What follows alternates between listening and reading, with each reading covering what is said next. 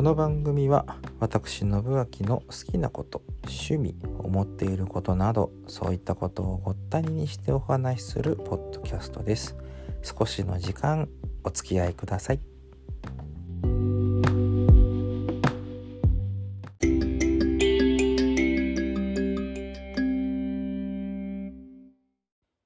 えー、今日は吉幾三さんを語る回でございます。吉さんあのー、結構昔から私ね好きなんです。人生で一番最初に好きになった歌手は吉幾三だということで、えー、まあ今もう33ですけれども 2,、えー、と2歳半ぐらいからねずっと吉幾三を聴いてるのは多分もっと前から潜在的には聴いていたんでしょうけれども。あの吉幾三さんってねまあ「酒よ」とか「雪国」とか、まあ、そういった曲を題に、うん、代表されるような演歌ですよね。であのまあ古くはあの山岡英二という名前でアイドル歌手としてデビューされています。本当新御三家のほぼほぼ同時期、うん、なんですよね。うん野口五郎郷ひろみ西城秀樹でそのような方向性で出たものの一旦、うん、引き下がってか、まあ、名前を変えて再デビューしてっていうところで。うんと再デビュー後があの「俺は絶対プレスリー」とかね「うんとオラ東京さ行くだ」とかだからまあそういう何て言うんだろうなコミックソング的な時代っていうものをちょっと経験してで後に演歌になってっていうこう曲折っていうんですか？なんかそういったものがねこの方にはある方で。うん。あのー、まあ全時代こうブツブツ切り取っていくとね結構この人の音楽って幅があるんですよね。うん、まあ裏付けされた歌唱力といいましょうか、まあ、お父さんが民謡歌手で、まあ、そういったところも関係してその声量というかね発声というかは多分幼少期から培ってきたものっていうのがあったと思うんですよ。でデビュー曲の「恋人は君一人」っていうのはね多分どこかで聴けると思うんですけれどもこれが、うん、まあそのアイドル時代の曲ですよね。私もあの35周年アルバムに入ってるので初めて聴いたんですけれども。まあでもねやっぱりね歌声歌声は吉幾三なんですよ。これがまた。そこはもう変えようがねえかなっていうところではあったり。んなのかうんとまあそのボイトレとかおそらくね当時それなりに受けてるはずなんですけれどもあえて今でも変えてないのかその時期と同じような発声方法といいますかねだからまあでもどのみちその何て言うんだろう声量とかあの発語の力というかそういったものっていうのはあの青年期といいますかねそのだから山岡英二としてデビューした頃からもともとあったんだと思うんですよ。うん、でまあ千さんとかとの出会いとかねいろいろこう本当に紆余曲折を経て今の吉幾三なんですけれどもその間にもねギターを弾きて、えー、あの杉本雅人さんとかからの曲提供を歌ったりとかっていう時代もあるし、まあもちろんその演歌自作、自作自演だって違う。何を言うとしてるんだ、そのシンガーソンソングライトを自分で行うっていうね、シンガーソングライターとしての側面っていうのもこの人の場合は。演歌の世界でシンガーソングライターってあんまりね、あの、なんだろう。ポツラポツラと書いている人っていっぱいいますけれどもそのもうほぼほぼの曲を自分でやってるっていうパターンってあんまりないと思うんです。まあ、千正夫さんが絡んだりとかうんと里村隆一さんが絡んだりとかっていうのもあるか。うんねまあ、杉本雅人さんってさっきの話もありましたけれどもそういう絡み方っていうものもありつつあの吉さんのね世界観っていうのが出来上がっていてだからあの雪国以前ぐらいの吉幾三ってどっちかっていうと歌謡曲なんですよね。あのうんとねいや演歌もありますよ。ラウスとかうんと最初のアルバムに入ってる曲だからなんだろうなそのなんかその辺りはあの歌謡曲なんですよどちらかというと。うんとこれじゃないなちょっと待ってよ 今ちょっと調べてますからね。うん、でまあだからその歌謡曲時代の吉幾三、まあ、から演歌にこう至るところってってやっぱりその紆余曲折の中の一部分を切り取った結果なんですけれども例えば「ノーラ東京セグで俺は絶対プレスリーと同時期に酒持ってこい」って曲があります。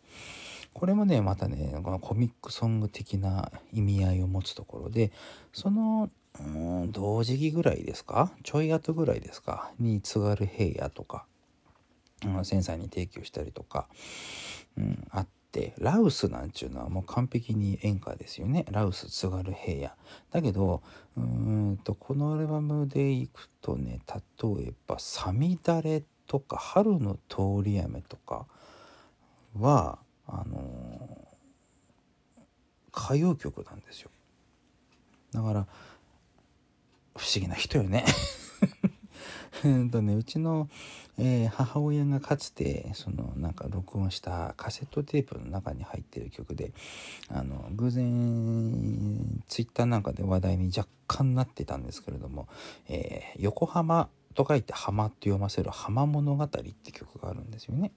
よしさんの曲あれもねよし行くぞだけど歌謡曲ですよどちらかというと。うん、幅の広さっていうのはねやっぱこの人ってすっげえなって本当に思いますね。うん。いろんなジャンルの曲を書いちゃう。まあどの道を歌えばよし行くぞであることには変わりはないんですけれども。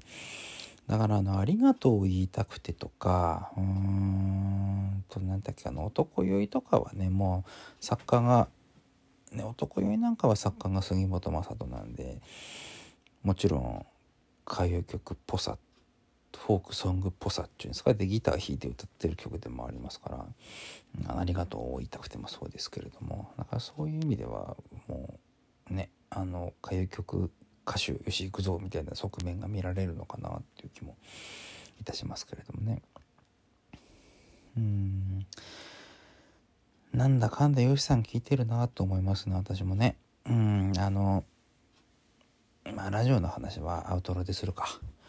うん。まあ吉幾三さんのアルバムカセットテープのねアルバムっていうのもそこそこ持ってたりしますんで。なんかそういった部分でねやっぱ吉さんいやいいなみたいな感じになりますけれどもね。はい。では本日吉幾三さんのお話でございました。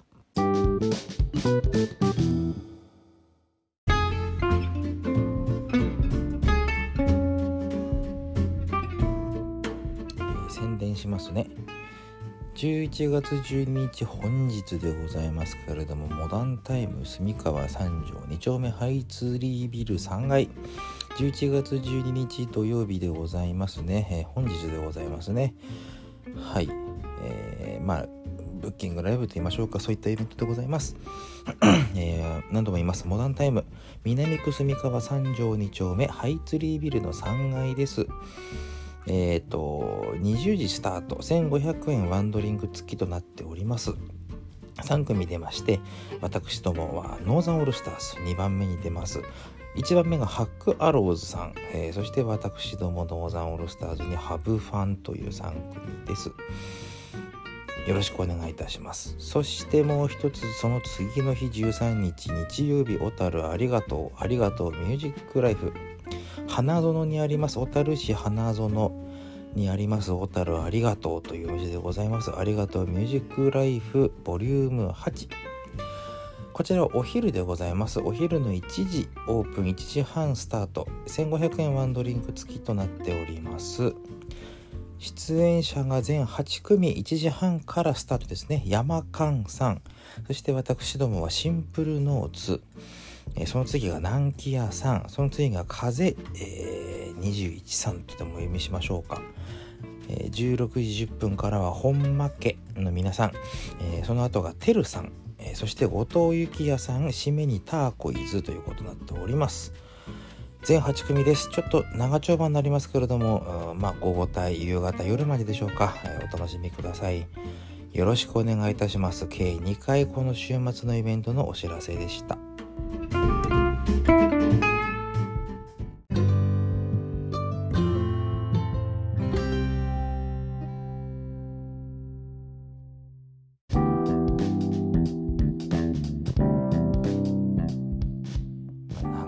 ててきてるんで吉さんの魅力って尽きないんですよね。